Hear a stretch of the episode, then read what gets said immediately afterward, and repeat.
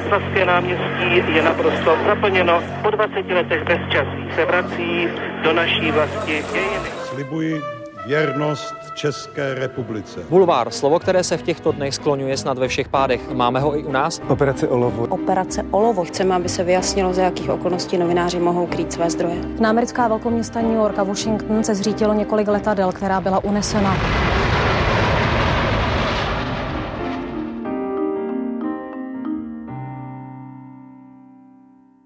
Prorazil v novinařině i mediálním managementu a chtělo by se říct navzdory svému věku. Dostal novinářskou křepelku, Forbes ho zařadil do svého výběru 30 pod 30.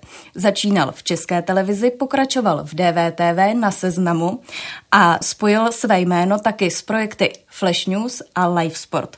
Hostem backgroundu je bývalý novinář, teď výkonný ředitel technologické společnosti Filip Horký. Díky za pozvání, hezký den. A podcastem bude provázet Anna Martincová. Tři generace, tři klíčové etapy české novinařiny s těmi, kteří jsou a byli u toho. Speciální podcastová série pořadu Newsroom ČT24. Generace. Já rovnou říkám, že si s Filipem tykáme, protože jsme se jako mediální elévové setkali právě tady v české televizi, takže v tom budeme i pokračovat v podcastu. Uh, ty o sobě říkáš, že jsi bývalý novinář, ale není to tak, že člověk zůstane uh, duší novinářem tak nějak navždycky. Řekl bych, že rozhodně mu zůstane ten zájem o to, co se děje, jak se ty uh, informace dostávají ven a tak dále. Um, ale už, už a na to vždycky dávám velký důraz, že jsem bývalým novinářem, protože si jako velmi dobře uvědomuju, že některé věci, které dnes dělám, to je, že si dovoluju mít poměrně vyhraněný názor na některá témata a že, že tyhle názory prezentuju veřejně, tak bych si nikdy nemohl dovolit jako novinář. A je naprosto správně, že si novináři nesmí dovolit. Takže já si užívám tu svobodu a užívám si dokonce tu svobodu nejenom v tom, že můžu mít vyhraněnější názory, ale co je neuvěřitelný komfort, je, že nemusím na některé věci mít názor. A to je, to je prostě to je za mě jako geniální věc, protože vlastně v tom eh, novinářském světě jsem strávil nějakých 10-12 let a eh, teď vlastně poprvé po téhle velké době tak uh, si užívám asi toho, co běžný posluchač, který se nás poslouchá nebo kdo se na nás dívá, a tak pro mu to přijde přirozené, ale, ale pro mě je to jako nová věc si o něčem nic nemyslet, nevědět a nechtít no, počkej, vědět. počkej, ale teď si říkal, že vlastně si užíváš toho, že jsi bývalý novinář a tudíž můžeš mít mm-hmm. názor a zároveň říkáš, že ho mít nemusíš. Tak... Ta, no, zase záleží vlastně... Uh, pokud jsou to věci, které mě zajímají, tak na ně můžu mít názor a tudíž ho můžu daleko volněji projevit, jestli se mm-hmm. mi mhm. něco líbí, nelíbí a tak dále. A potom jsou věci, které mě nebaví, no a tak si o nich nemusím nic myslet, protože vlastně jako pořád na konci dne jsem člověk, který, abych si něco myslel, tak bych se o to musel dostatečně načíst a vlastně, když už to nepotřebuji profesně, no tak to nebudu dělat, protože mám spoustu zajímavějších věcí, které můžu dělat. Třeba žít vlastní život, což je, což je paráda. Nežít vlastně životy ostatních, ale žít svůj život. Já vždycky říkám, že to je největší rozdíl mezi tím, když je člověk novinář, tak mám pocit, že žije životy všech kolem sebe, ale vůbec nežije svůj vlastní. A já vlastně díky tomu, že jsem odešel z té novinařiny, tak najednou můžu žít svůj vlastní život, mojí prioritou může být moje rodina, moje dcera, moje žena, eh, může to být fotbal, který mě baví a můžu vlastně trávit čas tím letím, takže to je další bonus. Na druhou stranu, není to škoda zbavovat se nálepky, díky které jsi vlastně udělal v tom um, českém veřejném prostoru to jméno, které teď máš? Je otázka, co to přinášelo, jestli to jako přinášelo něco, člověk se posunuje a asi to po nějakou dobu života mi něco přinášelo. A, a v určitou fázi ty věci, které to přinášelo, tak jenom přestaly být dostatečně atraktivní pro to, abych v tom chtěl zůstat a převážela spíš ta negativa, což jsou ty věci, které jsem zmiňoval v té předchozí odpovědi. No a v takovou chvíli vlastně to rozhodování bylo jako jednoduché a naopak bych řekl, že e, ta nálepka toho novináře je svým způsobem něco, co jako nechci mít protože hmm. si uvědomuji, že pokud bych tu nálepku měl a ne, nedostatečně aktivně se určitě tomu vymezovat, tak budu poškozovat vlastně vás všechny, kteří novináři jste a já to nechci dělat. Já mám jako velký respekt pořád k té novinářské komunitě, byť samozřejmě z velkých věcí. Ten jako pohled na novinařinu se jako mění ve chvíli, kdy je člověk vně. ale to, co chci říct, je, že proto... Víc tě novináři štvou teďka, když Ne, vůbec ne. Spíš mě, ne, ne, ne, ne. Spíš, spíš je to takové, že bych, že vnímám, um, vnímám určitý pohled novinářský na problematiku světa a mám vlastně pocit, že díky tomu, že jsem jako vystoupil z té bubliny, tak si můžu dovolit mít jako rozdílnější pohled. To mm-hmm. znamená, Mám pocit, že když... Projevilo je... se to třeba v něčem konkrétním? Mm, mám pocit v podstatě jako každodenně, že mm, ty problémy, které jsou v tom mediálním světě řešené, tak i dřív a teď o to víc díky prostě behaviorálnímu cílení eh, TikToku a spol. Prostě je, je potřeba obecně, a já to zase, jak říkám, já to nezazlívám, ale je potřeba, aby svět byl černobílý. A já si vlastně užívám to, že Eh, díky tomu, že jsem opustil tu profesi, tak můžu vnímat, že svět jsou i jiný barvy mezi tím. Je to prostě spousta hmm. odstínů šedivé, pokud teda použiju tohleto přirovnání. To je zase další věc, která mi přijde jako fajn a je to přínos. Každopádně ty už si narazil na ty sociální sítě. To je něco, eh, na co já se určitě chci taky zeptat. Vyhovovalo by ti třeba, eh, kdyby tě někdo označoval jako influencera? Přijdeš si tak? Ne, ne. A, a, a možná hm, pokud se jako ptala, co to přinášelo, tak samozřejmě ten statut toho novináře něco přinášel, nějaké jako vnímání. A díky tomu vnímání já jsem si v průběhu těch let jako očkrtal všechno, co jsem chtěl. To znamená, ehm, nějaká, nějaká, jako mimo jiné jsem byl taky lidská bytost, která měla nějaký ego, byla nějaký ješitná, chovala se v, jako ve spoustě případů úplně stupidně ale vlastně jako prošel jsem si tím, očkrtnul jsem si to a tím pádem mě to mohlo jako dostat do té fáze, kdy, když to přeženu, mě je to jako vlastně jedno, ať si mě jako nálepkuje kdokoliv, jakkoliv, mm-hmm. to je jeho věc, já jediné, že cítím nějakou odpovědnost tomu novinářskému stavu, tak se vymezuju proti tomu, abych byl označován jako, no, jako bývalý nebo novinář. Dbám bývalý na tom, abych to byl okay. bývalý novinář, abych vlastně jako nepoškozoval své bývalé kolegy. Rozumím. Tebe sleduje na Twitteru asi 150 tisíc lidí. Uh, ať už se tady cítíš nebo necítíš být uh, influencerem. Uh, považuješ to jako za svoji nejoblíbenější platformu? Nebo No, jednak si myslím, že to není 150 tisíc lidí, ale je to 150 tisíc někým vytvořených účtů, jo. A, a vlastně mě to číslo, nebo mě ta obecně ta fascinace uh, sledujícími na jakékoliv sociální mm-hmm. síti přijde hrozně zvláštní, protože úplně, je vlastně úplně neurčující. Daleko, daleko důležitější je, když si vymezíte, ke komu chcete mluvit, tak jaký impact máte na tu, na tu bublinu, ke které chcete mluvit.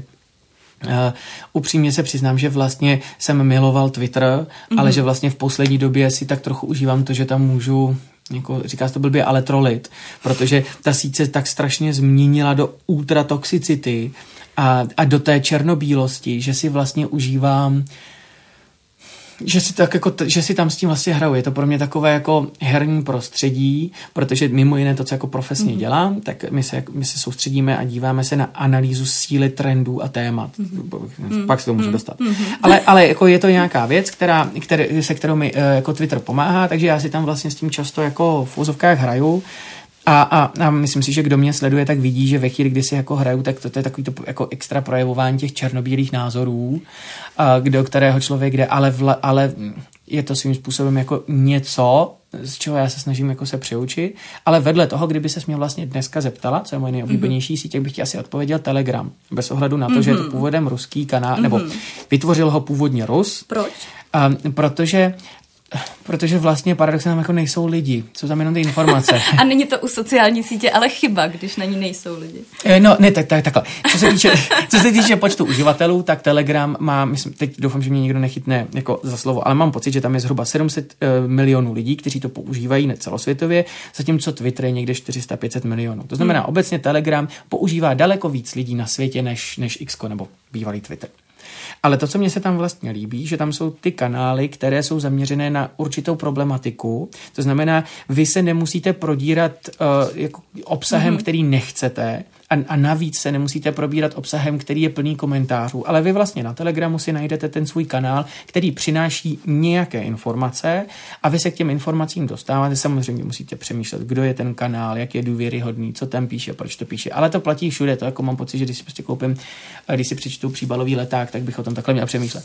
Ale ten Telegram mě vlastně eh, se líbí právě proto, že tam jako když to přešenu blbě, je to sociální síť, ale nejsou tam ta negativa těch sociálních sítí, které mě jako dneska vadí. Takže proto říkám Telegram. Negativa Twitteru, asi specificky. Ale on je to i na Facebooku, mm-hmm. je to vlastně na všech těch sítích. To znamená, Um, Jak se teda ten Twitter vlastně změnil z tvýho úhlu pohledu? Třeba uh, od já nevím, útoků na Charlie Hebdo, což byla mm-hmm. vlastně jedna z těch věcí, který už tady v české televizi sledoval velmi uh, důsledně na Twitteru. Vlastně i díky tomu se podařilo tenkrát sehnat uh, nějaké svědky přímo z místa mm-hmm. do vysílání české televize. Tak jak se od té doby ten Twitter v tvých očích proměnil? Ono tam zůstalo tohle, ale zůstalo to tam jako velmi malý výsek, který se obalil tím, tím špatným. A teď vlastně zase, teď jsme zpátky u toho, že kdybych byl novinář, tak bych řekl, je to špatný, tečka. Ale tím, že je člověk jako venku a vnímá, že tam jsou taky odstíny mm-hmm. šedivý, tak musí říct, no, nabalilo se z novinářského pohledu na toto šedivý, na druhou stranu ten Twitter neměl ekonomicky udržitelný model, takže je jako logické, že se prostě museli dít určité změny, které tu síť dělají přitažlivější pro větší cílovou skupinu. Mm-hmm. Bavíme se o tom, že tam je nějaké to doporučování toho obsahu, um, že se tam, protože to, to doporučování obsahu, tak se tam dostala ta jiná cílová skupina těch uživatelů, ti přináší jako mimo jiné plevel, uh, obrov, obrovskou toxicitu, nesmyslné tahání se za slovíčka, uh, otáčení jako významu sdělovaného, uh, černobílé vidění světa, propojování věcí, které jako mhm. člověk nemůže ovlivnit a tak dále. A na základě vlastně tohle je za mě ta toxicita, která tam jako přibyla, která tam dřív nebyla. A teď já říkám to A a teď říkám to B a to znamená, já tomu ale jako rozumím, že to tak musí být, protože prostě ten svět jako není černobílý a ideální. Uh, ty jsi říkal, že se věnujete té síle trendů a témat. Tak uh, v čem se liší ty trendy a témata na těch jednotlivých sítích? Třeba Twitter, Telegram, TikTok. V čem se to liší? Je to čistě z pohledu toho, eh, jaké, jaké sociální vrstvy a jaká, jaká bublina to používá.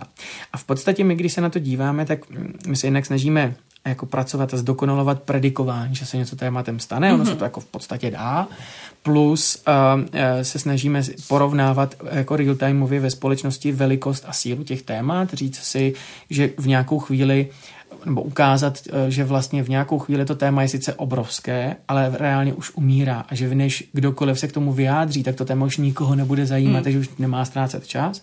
Vedle tak co toho, bude tématem příštího týdne?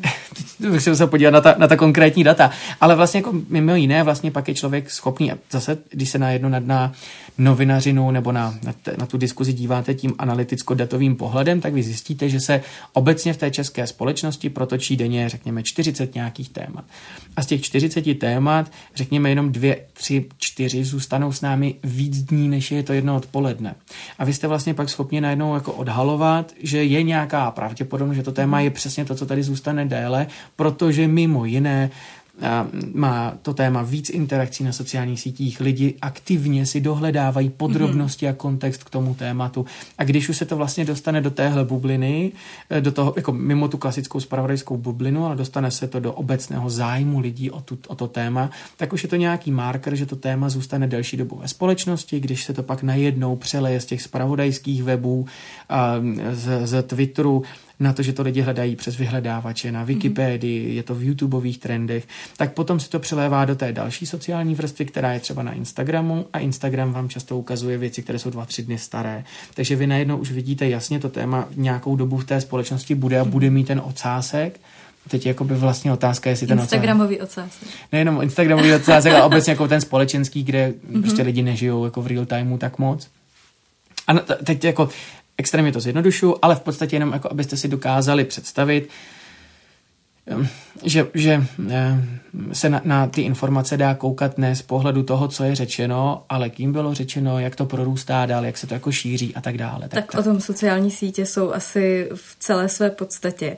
Uh, Ostatně ty jsi vlastně i za tu práci na sociálních sítích dostal novinářskou křepelku. Uh, je to ještě odvětví žurnalistiky, které má dneska perspektivu, podle tebe?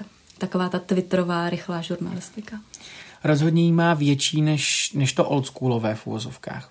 Mm-hmm. Ale co chci říct, myslím si, že vlastně jsme ještě nedosáhli dna krize té klasické standardní novinařiny. To znamená, myslím si, že ještě pořád to dno té psané, tištěné novinařiny, té, ty long ready, uh, další věci, které jsou jako pomalejší, ten slow journalism, um, tam ještě podle mě nejsme na dně té krize, která přijde, ale z principu si myslím, že se jako postupně možná jenom v určité modifikaci k tomu vrátíme. Ale to, to se bavíme za mě třeba ve, ve výhledu třeba 20-30 let. Mm-hmm. Jo, to znamená, všichni predikovali, že je rádio mrtvé, když přišla nejenom televize, ale zejména když začínal internet. A teď vlastně po 20-30 letech jsme zpátky u toho, že každý poslouchá podcast. Je to v podstatě jenom jako jiné rádio, ale, ale ta samotná podstata se nevytratila. A to je to, k čemu směřuju. Myslím si, že, jako, že e, určitou skupinu lidí ten extrémně překotný vývoj toho real timeu, real těch kamer všude a všeho, těch klasických jako news mm-hmm. televizí, e, twitterového zpravodajství, telegramových kanálů, těch jako krátkých 160 znaků v vozovkách, že to nějakou skupinu lidí začne štvát, že si myslím, že třeba za 20 let se dostaneme do stavu, kdy naopak určitá skupina lidí bude ráda za to, že vychází standardní klasické noviny, mm-hmm. jenom možná ty noviny budou mít trošku jinou podobu, než je známe dneska, ale nějaká analogie jako denního tisku se za mě vrátí a bude mít renesanci. A teď jako ke tvojí otázce, Myslím si, že ano, že ta, ta, ta, ta novinaři na těch, na těch sociálních sítích má budoucnost, má čím dál tím větší budoucnost, jenom se podle mě zase čím dál tím víc bude měnit z toho, z toho trendu, ale jako psaný Twitter do TikTokových videí. Mm-hmm. A teď říkám TikToková videa, protože prostě TikTok definoval něco, co pak přijal, formu. tak, co pak přijal Instagram v podobě Reelsů. Mm-hmm. A, a teď jako mě vlastně přijde strašně vtipný, že bojujeme s TikTokem, tím, že ho budeme zakazovat. Jako pokud bych chtěl pokud bych chtěl přemýšlet v úzovkách vizionářsky, to znamená, my jako Západ jsme dostali strašnou mm-hmm. ťavku, že jsme nechali Číně, ať si sbírá data o uživatelích a, a ztratili jsme, řekněme, jednu generaci 15 let lidí jako v, v 15, zhruba ta, ta, ta, ta bublina ano, má 15 skupina, let. Ano, 15. Ne, neříkám, že to jsou lidi do 15 Mhm. mm-hmm. let, možná to jsou lidi, řekněme, 8 až 23, mm-hmm. myslím, ale prostě ztratili jsme 15 let jako generace, protože ho uchopili Číňani. A kdybych chtěl být v úvozovkách západem, tak nebudu zakazovat TikTok, ale už teď budu rychle vymýšlet, co udělám atraktivnějšího, abych ty lidi přetáhnul z TikToku dál. Mm-hmm. Prostě ne- jako ta cesta toho, že něco... Takže za- ta cesta není prostě to zakázat, ale je udělat něco lepšího. Tak. A jenom vlastně se soustředit jako trošku vizionářsky, no. Um, No a tím narážíme na ty bezpečnostní úskalí uh, sociálních sítí. Uh, to u TikToku není problém, že vlastně Čína sbírá ty data. Je lepší to nechat běžet, nezakazovat, a byť prostě v tuhle chvíli víme, že to funguje nějakým tímhle způsobem a už to v tuhle chvíli podle tebe není možné. No, upřímně, pak je to jako, je to prostě klasický problém toho, jak, jak jako se v Evropě hmm. jako pohybujeme, nejenom v Evropě, no podívejte se, jak vypadá jako stavební řízení v Česku, jo. Ale um, je to prostě problém toho, že my si všichni říkáme, jak je to špatný, vidíme, jak je to špatný. Nechali jsme to dojít do stavu, kdy už nejenom, že o tom tvrdí jako analytici a lidi, co tomu rozumí, ale myslím si, že už jako i širší populace je schopná vědět, hmm. jak obrovský průšvih to pro nás je a reálně jsme neudělali nic. Ten TikTok tady není rok, teď ten TikTok je tady, teď zase mě možná někdo chytne jako za slovo, je tady 5-7 let, jo, a neudělali jsme nic. To znamená, jako když ho zakážeme, v jaké zemi čistý zákaz mm-hmm. fungoval, jo? to znamená, když se dostanu, přijde mi, ano, je mi naprosto, jako přijde mi správné nařízení, zakážou klíčovým úředníkům, bezpečnostním a státním autoritám eh, používat TikTok, protože nechci, aby se teda někdo dostal přímo k informacím, které oni říkají, když mají mobil položený v místnosti na, na, na stole, ale otázka je, jestli jako nemám určitou část obsahu na ten TikTok dělat, protože tím prostě v podstatě těch 15 let té bubliny jako nechávám ležet ladem. No a to teď řeší média i politici. Ostatně, když se TikTok objevil, tak podobně jako na všech ostatních sítích si tam vlastně politici, politické strany, média začaly zakládat profily. Pak se ukázalo, že vlastně eh, tam je nějaký možná jako únik dat eh, směrem k čínským autoritám, takže zase eh, došlo k obrovskému jako odlivu právě těchto těch politiků, médií, Nejdřív na to měli nějaké speciální telefony, ze kterých ovládali svoje TikTokové účty, potom vlastně zjistili, že je to celý neperspektivní, vlastně hodně eh, těch médií úplně vlastně s TikTokem skončilo. No a teď zase eh, se eh, ti lidé na ten TikTok vrací. Teďka myslím, že Vít Rakušan si tam zakládal TikTok, Andrej Babiš tam funguje nějakým způsobem, uh, myslím, že rozhlas zvažuje, že by se vrátil na TikTok, tak uh, je to nějaká jako renesance téhle sítě, máme s ní prostě do budoucna počítat? protože byly tu i jiný sítě, třeba Clubhouse, který vystřelil strašně vysoko a po půl roce po něm neštěk pes. Mm-hmm. No, co bych chtěl říct, já se vlastně jako vůbec necítím jako oprávněn něco někomu doporučovat. Jo? Mm-hmm. Já mhm. fakt na to koukám z pozice uh, Twitterového křiklouna uh, který, a, a vlastně jako, co jsem já, respektive to je, to je další věc ve smyslu um, má TikTok potenciál? Má obrovský. A teď vlastně jde jenom jako o to, jestli ho budeme, pas, jestli řekneme, tady je potenciál a my ho teď jako pasivně hmm. využijeme, nebo se vlastně jako zamyslíme, proč TikTok funguje, proč je tak unikátní, co přináší, um, jaké jsou tam ty nové aspekty a nezačneme se zamýšlet nad tím, jako hm, co je dál, protože v podstatě, když to přeženu, typicky je to ten televizní trh, to znamená, pokud na nás teď někdo kouká, tak nejspíš má rád českou televizi a, a má rád obecně tu, tu televizní novinařinu. No a v podstatě celé Česko je jenom o tom, že do Česka za 5-7 let přijde to, co bylo dřív v Americe. Jo? Máte prostě ten ocásek. A v podstatě to, co já jako říkám, je, že eh, když to přeženu, už dneska je TikTok mrtvej, protože někde vzniká něco, co ho nahradí. Mm-hmm. A teď je jako otázka jenom, co ho nahradí, jestli to nebude ještě něco horšího, v rukách ještě něčeho horšího. Jo, to mm-hmm. znamená, já, já se jenom jako snažím říct, že to, co je ve společnosti běžně dostupný, ten názor, je černá a bílá. Je to špatně nebo je to dobře, zakažme to, nechte, nechme to být. Já vlastně říkám, ten problém za mě má spoustu odstínů šedivé. Mm-hmm. Jeden je, eh, jak, jak se omezovat, aby mě to současné co nejméně škodilo, mě jako společnosti demokratických států, eh, kde je nějaká minimální míra rizika, která dává smysl. A, a pak říkám to B, no tak se pojďme zamýšlet prostě, jak to v úvozovkách jako převzít zpátky tu kontrolu. A, a, a to je ono. A tenhle názor podle mě jako je nezaznívá, mm-hmm. protože je samozřejmě, že je náročný, je neuchopitelný, ale za mě to, to je to vizionářství, které jako my, my, my bychom měli chtít mít. No a co třeba některé další sítě, o kterých se teď hodně mluvilo, třeba nástup Threads, nebo předtím se mluvilo o Mastodonu, že vystřídají vlastně Twitter, mají ten potenciál nebo ho nemají? Já nevím. Já, jako, já vlastně si, já vlastně si užívám, já na tohle nemám dost, jako, nemám na tohle ani filozofický ve smyslu jako vize, to, co mm-hmm. říkám, jo.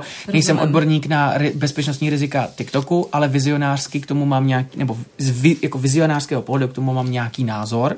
A co se týče Threads a, a Mastodonu, já jsem si všimla, že máš účet na Threads. Jo, je, to zase já vlastně jako obecně, já mám i na Mastodonu, na, na Blue Sky, eh, teď jsou Whatsappové komunity, mm-hmm. které jsou v Česku úplně přehlížený. Byť doporučuji, zalajkujte si tam českou televizi, česká televize, ČT24 má Whatsappovou uh, komunitu nebo kanál, eh, kde se, to, kde se dá jako odebírat.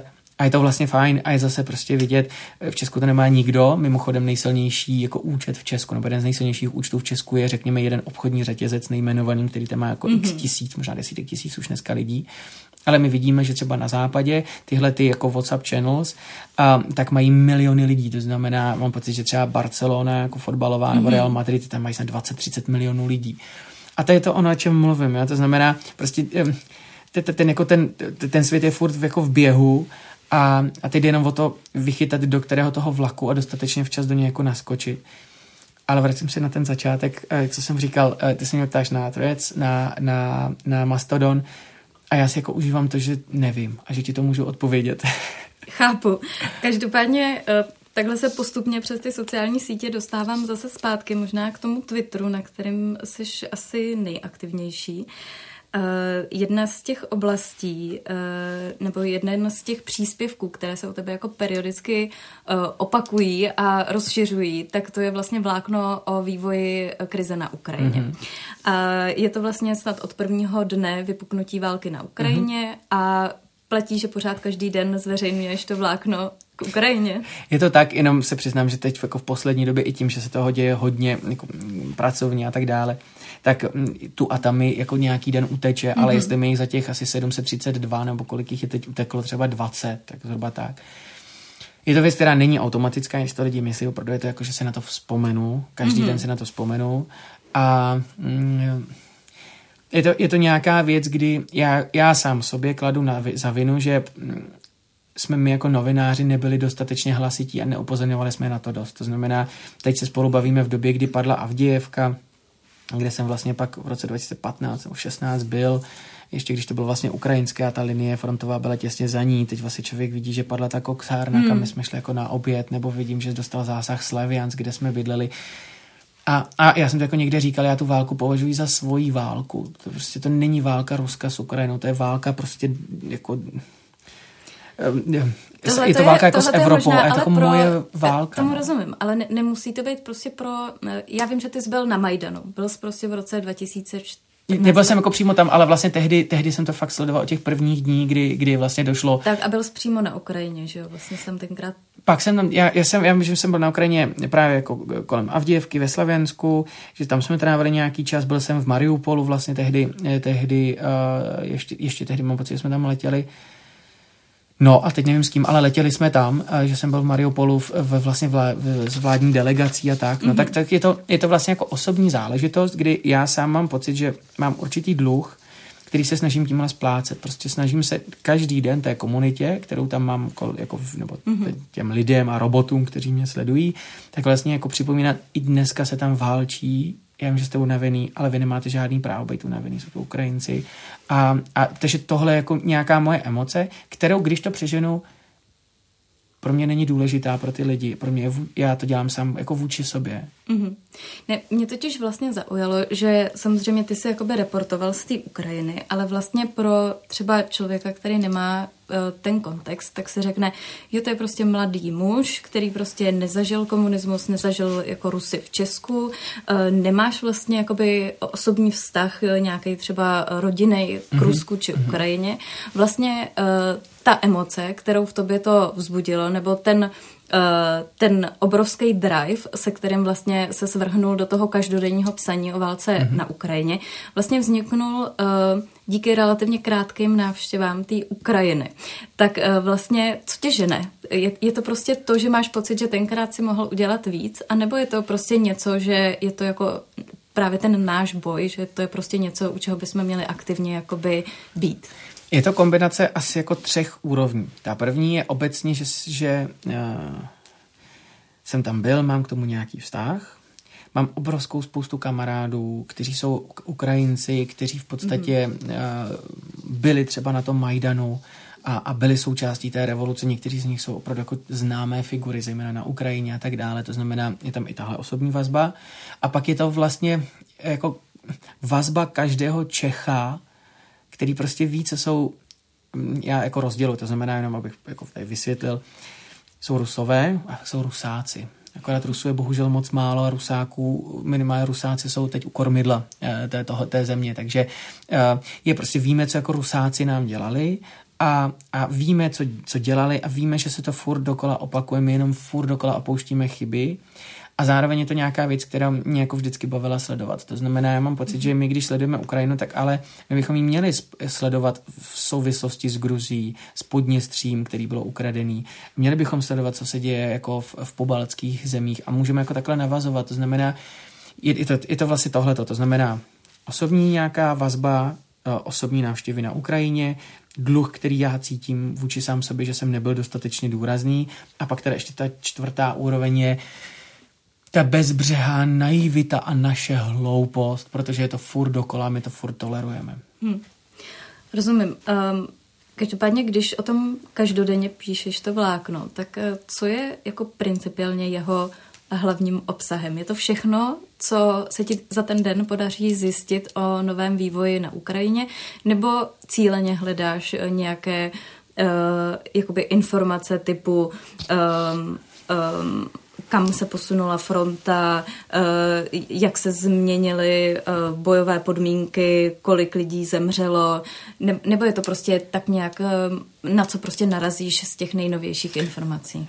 Chtěl bych jako předně říct, že rozhodně nedělám nejlepší vlákna o Ukrajině. Rozhodně jsou je tu prostě Andrej Poleščuk, uh, Vojta Gibiš a, a další, kteří si myslím, že to téma jako sledují daleko důrazněji, daleko lépe. A teď se bavíme vysloveně o x Jo, samozřejmě, mm-hmm. že mhm. jako směrem k reportování z Ukrajiny, to je hezký, že to děláme od počítače, ale jako ti opravdoví hrdinové jsou tam, takže jenom tohle bych chtěl říct.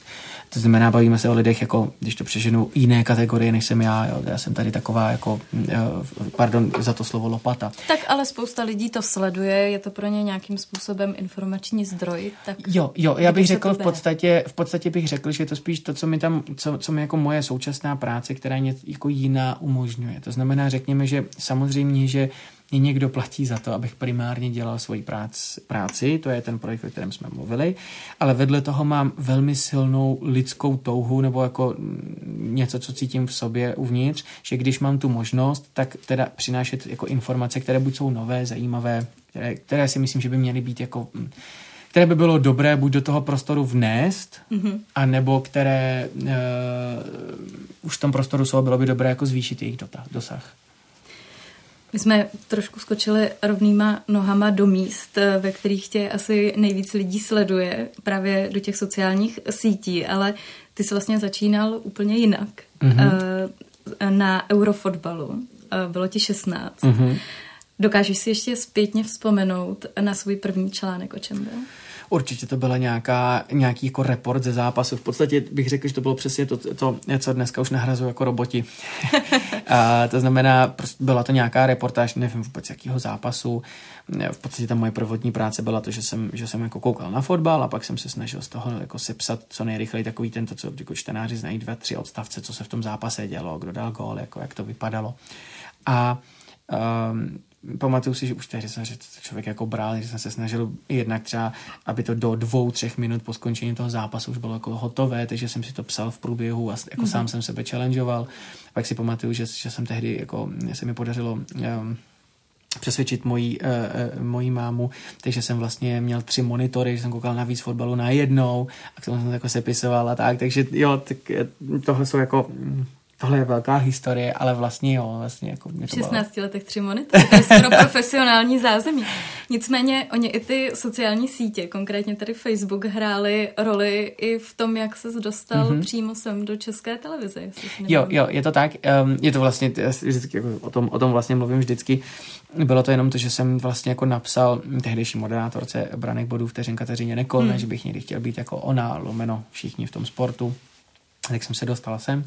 A shodou okolností vlastně, eh, pokud nás posloucháte, tak věřte, že Newsroom má i video podobu tohle podcastu, takže pokud si ho najdete, tak na těch záběrech uvidíte to prostředí, které pro mě má jako obrovskou jako vzpomínkovou hodnotu, protože vlastně sedíme v takové místnosti, kde eh, když se třeba komentují fotbaly nebo se střihy fotbalu, tak mm, v té místnosti, která je teď kolem nás, tak to je ona. Takže samozřejmě, ano, takže, takže samozřejmě a je to jako obrovská vzpomínka na, na ty roky deset let zpátky. Já to, ty jsi sám říkal, že o tom mluvíš vždycky, ale já to zmiňuji kvůli tomu, že se nám vlastně před 14 dny uh, jsem dostala trošku kontext eh, tady k tomu, co vyprávíš. A to proto, že jsme jako hosta v backgroundu měli Zdislavu Pokornou z deníku N a ona právě říkala, že jí tenhle ten tvůj příběh vlastně inspiroval k tomu, jak ona se dostala do, do médií, že vlastně na základě toho, že ty si někde vyprávěl, eh, že se prostě nebál, napsal si mm-hmm. a šel do toho rovnou, tak ona se řekla, no tak to zkusím taky. No a, tak evidentně to asi funguje, no. Takže asi právě tenhle ten příběh inspiroval i další novináře eh, k tomu, jak se dostat vlastně eh, přímo, eh, přímo do médií. No ale jenom pro mě bych chtěl říct, ale jako jaký novinář? Zdíša je skvělá úplně, tak, takže, tak to, takže to, jako velký klobouček. tak si to můžeš zarámovat možná. Každopádně ze sportu si přišel, přešel do spravodajství, ale ten sport máš pořád jako, ostatně teď pracuješ i pro live sport a jak moc se to týká ještě sportu? Mm, obecně bych jenom tak chtěla zarámovat. Mm. Rozumím, že jsi to takhle uvedla, protože zvenku se to tak může zdát, mm. ale vlastně to propojení toho, co já dělám dneska s sportem, je jako Minimálně. mezi nulou a stovkou je to zhruba jednička, jo. To znamená, aha. jenom tohle bych jako chtěl velmi, velmi důrazně. Tak počkej, jako... uh, tak nám řekni vlastně, co teda přesně je náplní tvojí práce teď. Jo. Uh, v podstatě si to, tohle to, je to to, o čem jsem mluvil v tom úvodu. To znamená, uh, je to nějaká firma, která má společného vlastníka, ale to propojení mezi Sportem a Pořád, nám, uh, nám vlastně jako Flash News, spadá pod Flash News. Tak, mm-hmm. tak jako je to rozdílné. To znamená, uh, jenom když bych, když bych to jako předst- když byste si to měli představit, tak řekněme, že je tady velká nadnárodní firma, která má několik automobilek a vy si vlastně představte, že je tu ta automobilka a la Live Sport, která mm-hmm. sídlí tady v Česku a představte si to, že já dělám pro výrobce uh, úplně jiné automobilky ze stejného koncernu a dělám, já nevím, tady přední chladič, tedy řekněme nárazník nebo chladič ještě v úplně jako jiné zemi. Takže jenom co bych chtěl říct, jako že, že je tam obrovsk, je tam opravdu jako velká vzdálenost mezi Live Sportem a námi Flash News. A, a teď jako co děláme, tak je právě to, o čem mluvím. To znamená, my vlastně nám jako je úplně jedno, o čem ty věci jsou, to znamená, my mm-hmm. neřešíme obsah zpráv, ale my se vlastně díváme na tu trendizaci, to znamená, vlastně snažíme se za A predikovat, že má něco potenciál, že se stane velkým tématem, které se přelije třeba z těch sociálních sítí do toho klasického mm-hmm. mainstreamu. Ve chvíli, kdy je to v mainstreamu, tak se vlastně snažíme porovnávat, co je jako důležitější v té společnosti, jsme schopni právě říkat, eh, tohle téma je sice na vrcholu, ale my už vidíme, že umírá, takže než vy se proberete, abyste k tomu něco udělali, napsali, vyjádřili se, nějak to téma využili sami pro sebe, tak už je to dávno pryč. Mm-hmm. Potom vlastně říkáme, eh, potom vlastně říkáme, podívejte se, tohle téma má potenciál, že tady s námi nějakou dobu bude, to znamená nejen mm-hmm. dneska odpoledne, ale i zítra a pozítří, tudíž je to pro vás nějaký návod, jestli se k tomu chcete věnovat, nechcete věnovat a tak dále. Každopádně Flash News původně měly vypadat jinak. Mělo to mm-hmm. být něco úplně jiného, mm-hmm. ale vlastně to byl takový projekt, když to řeknu flagrantně, který namíchnul kde koho. Je to tak, je to tak a řekl bych, že tohle jde jako strašně moc za mnou, jo, to znamená, um, to, byla, to byla prostě moje chyba, je úplně jedno, kdo další v tom týmu byl, um, ale já to vnímám jako svoji chybu, to znamená, uh, já jsem v tom... Já, v čem jsi udělal? V tom, že... Mm, i věci, které vám můžou připadat jasné, tak je, je musíte pořád vysvětlovat. To znamená, my jsme, my jsme špatně komunikovali, špatně hmm. jsme vysvětlovali, co jsme, co děláme, proč to děláme, co je naším cílem. A um, a to, co vy jste vlastně dělali, bylo, že jste vlastně vytvořili agregátor, který nabízel zprávy z nejrůznějších tak, webů. Tak. A uživatel měl možnost si to naklikat. V podstatě, když to přežinu, my jsme ono, my jsme jako vlastně nedělali vůbec nic jiného, než na tom trhu už dávno, dávno bylo a s čím jako ten trh obecně neměl problémy dlouhé roky. Ale myslím si, že jsme jako jednak jsme přišli s něčím, co uh, tu technologii jsme měli propracovanější, uh, to balení bylo jako řekněme dávalo potenciál většího mainstreamového úspěchu mm-hmm. než jakoby geekovské různé nástroje, to je za A, za B. Pak je tam za C, že samozřejmě na tom trhu nejste sami a i když vám přijde, že to přece s tím nikdo nemůže mít problém, že je to v pohodě a tak dále, nebo toho zabíhat, tak je ale potřeba s těmi lidmi minimálně komunikovat. Tak a eh, za to oni vás tenkrát kritizovali, tak, tak, tak. Že, vlastně že jsme vlastně byla... neřekli předem, co děláme, proč to děláme, nevysvětlovali jsme to, to byla vás ta nenapadlo jim to říct dopředu. Jak říkám, my jsme byli jako v zavření vlastně pro nás jako pro nás v podstatě bylo daleko důležitější taková ta témata toho jako vývoje toho IT produktu, to znamená, hmm. pro nás bylo, my jsme jako hlavní trouble, když to přeženo bylo řešit, aby to technologicky fungovalo, aby všechny ty tlačítka dělali to, co mají, to znamená, my jsme byli a pořád jako jsme technologická firma, která jako vlastně, když to přeženu, neřeší ten obsah, to je jako důležitý říct. Ale ten právě řešili. Tak, ale vlastně tak, tak. Takže to znamená, tohle vlastně byla jako optika, to je vlastně to, o čem říkám, že jsem v tom jako selhal, že vlastně tehdy, když to přeženu, já jsem šel zprava a zprava, když to přeženu, tak byl jsem na křižovatce, díval jsem se doprava, zprava nejeli žádný auta a zleva jsem, jako, jsem vůbec nepředpokládal, že by něco mohlo jet, protože jsem si myslel, že to je slepá ulice, když to takhle jako obrazně řečeno. A on, no, a tam byla, byla tam parta tanků, takže, eh, takže, eh, takže mm, to, tohle byl jako ten problém, proč, proč o tom mluvím, že, že prostě tohle bylo jako moje selhání, moje selhání, že jsem se soustředil na to, aby ta věc fungovala, ale ne na to, aby uh, fungující věc pochopilo to prostředí, ve kterém má fungovat, takže to byla, to byla prostě chyba. v tuhle chvíli vlastně ten váš agregátor by asi byl ještě komplikovanější, protože už i třeba nějaké Google News a podobné věci, tak vlastně uh, byly nějakým způsobem zregulovány i přímo jako z Evropské unie. Mm-hmm. A um, vlastně nedošlo úplně k nějaké jako zásadní dohodě mezi, mezi Googlem a těma vydavatelskými domama. Tak uh, vlastně vy jste možná byli ten první, kdo narazil vlastně tak. tady v, s tím, ale je to nějaký trend, který nejde jakoby zpátky, že byste se mohli jakoby, Ne, to ne, to ne. A vlastně to ale říkáš, že to říkáš velmi dobře. To, proto je to, to, to byla ta jedna z, z dalších mých chyb, mých nikoho jiného. Já jsem vlastně jako měl vědět, do jakého prostředí jdu, to znamená, že to přeženu nejenom, že teda tanky jedou zleva, ale že jedou po ulici, která vypadá a má ty stromy takhle po těch, po těch, jako, eh, po těch chodnících, to znamená, tohle jsem přesně měl vědět. My jsme prostě, my jsme byli jako ideální rozbuškou něčeho, co tu dlouho bublalo, mm-hmm. ale my jsme měli klapky na očích a dívali jsme se prostě přesně jenom jako doprava, ne doleva. To znamená, určitě je tohle nějaká další věc, která, která jako tady je a, a která má jako mm, no, která má jako spoustu konotací vlastně, vlastně jako i do teďka do, do, do toho, jak mediální domy přesně přistupují k Facebooku, a k, ke Google, obecně jako k těm velkým hmm. technologickým hráčům jako po světě. Mm, zase jo, řeší, jsme zpátky, jo, jenom jako analogie k tomu, jak jsem říkal na začátku, k tomu TikToku, tak já bych řekl, že mediální domy teď řeší Facebook a Google, to je sice hezký, ale, ale že, jim, že jim úplně utíkají jako TikTok, uh, jak, budou, jak budou řešit WhatsAppové komunity, jak budou řešit Telegramové komunity, jak budou řešit TikTok, kde vlastně tam, tam už na něj tuplem nedosáhnou. Mm-hmm. Jo, zase jsme vlastně zpátky u toho, že si myslím, že jako snažíme se zre, zregulovat a uřídit nějakou minulost. Hmm, prostě ale, dobíháme ten. Ale strašně dobíháme, mm-hmm. strašně dobíháme. Uh, já budu couvat v tom tvém životopisu. Dobře. Ty ne, než jsi dostal do Flash News, tak jsi byl na seznamu. Mm-hmm. A v zásadě si rozjížděl televizi Seznam. Eh, bylo ti líto, když jsi pak viděl, že končí? No, já jsem tam, já jsem vlastně přišel v době, kdy už televize fungovala mm-hmm. a t- tam jenom vlastně jako mým úkolem byla snaha, mm, řekl bych, jako zracionalizovat a, tu, tu výrobu toho televizního zpravodajství z pohledu toho, že jsem vlastně díky české televizi měl jako obrovské know-how, díky tomu, že přesně mě bavilo vždycky nejenom být teda nějaký držák mikrofonu, ale jako zjišťovat, jak fungují kamery, jak funguje režie, jak se jako stříhají jednotlivé příspěvky na se, vlastně všechno kolem, ať to nezdržu.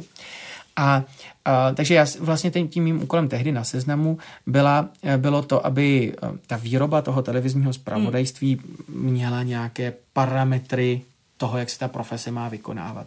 Nicméně si myslím, že tam vlastně od začátku to bylo o tom, že vy jste v nějaké úrovni toho managementu a můžete ovlivnit jenom něco, ale v tom managementu nad si myslím, že tam si jako nebyli vědomi toho, co to obnáší, to jejich přání, ta idea. Mm a že prostě televizní zpravodajství je z principu strašně drahý. A uh, pak se tak nějak měnilo, jak říkám, jako vlastně, já ani nevím, jestli, já, já vlastně ani nemyslím jako, jako emoci. Jo, jako, mm-hmm. je, mhm. mám chuť říct, že vlastně jako, je to blbý, ale že mi takové jedno, je to jedno, neřeším to, nemá to vliv jako na můj život a, a jestli to vypadá tak nebo jinak, já si prostě televizi dneska zapnu, když tam běží sport, no, tím to pro mě končí. říká bývalý novinář Filip Horký mimochodem. Uh, každopádně ještě jsem se chtěla zeptat, um, Právě před seznamem si byl eh, v DVTV, což asi po české televizi byl trochu šok a trošku vlastně jakoby jiná práce, jiná náplň, jiná, jiný způsob práce. V čem mhm. byl ten největší rozdíl? Mm. Asi, asi částečně mm, samozřejmě v tom jako technologickém zázemí za A, mm-hmm ale za B bych řekl v tom pozitivním, v té týmovosti, to znamená v tom, jak jako tam, tam opravdu od, od nejvyššího po mm, kohokoliv dalšího v tom, v tom mm, žebříčku, hierarchii, jak to říct, tak vlastně opravdu to byl jako nadšený tým, takže mě, mm-hmm. mě, tam, mě tam strašně těšilo a motivovalo, jaká parta lidí tam byla, kdo to dělal, jakým způsobem jsme, vlastně to bylo, vlastně to bylo fajn a zase je to jako z principu, jo, to teď, aby to nevyznělo negativně vůči DVTV, je prostě jako logický, že pokud mám rozpočet X a dělám obří televizi, tak je, a vedle toho mám projekt, který je na začátku, který je úplně jinak financován a tak hmm. dále, tak z principu a z logiky věci to prostě musí fungovat jinak.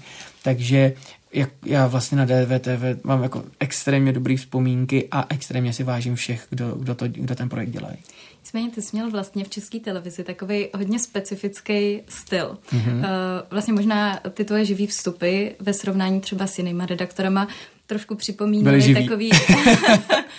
to jsem říct nechtěla, ale že víc připomínali možná právě komentování třeba nějakého sportovního mm-hmm. zápasu. Uh, zatímco uh, to je vlastně něco, co si do té DVTV úplně vzít nemohl. Mm-hmm. Je to tak? No, částečně v podstatě pořád to zůstávala nějaká jako vlastnost. To znamená,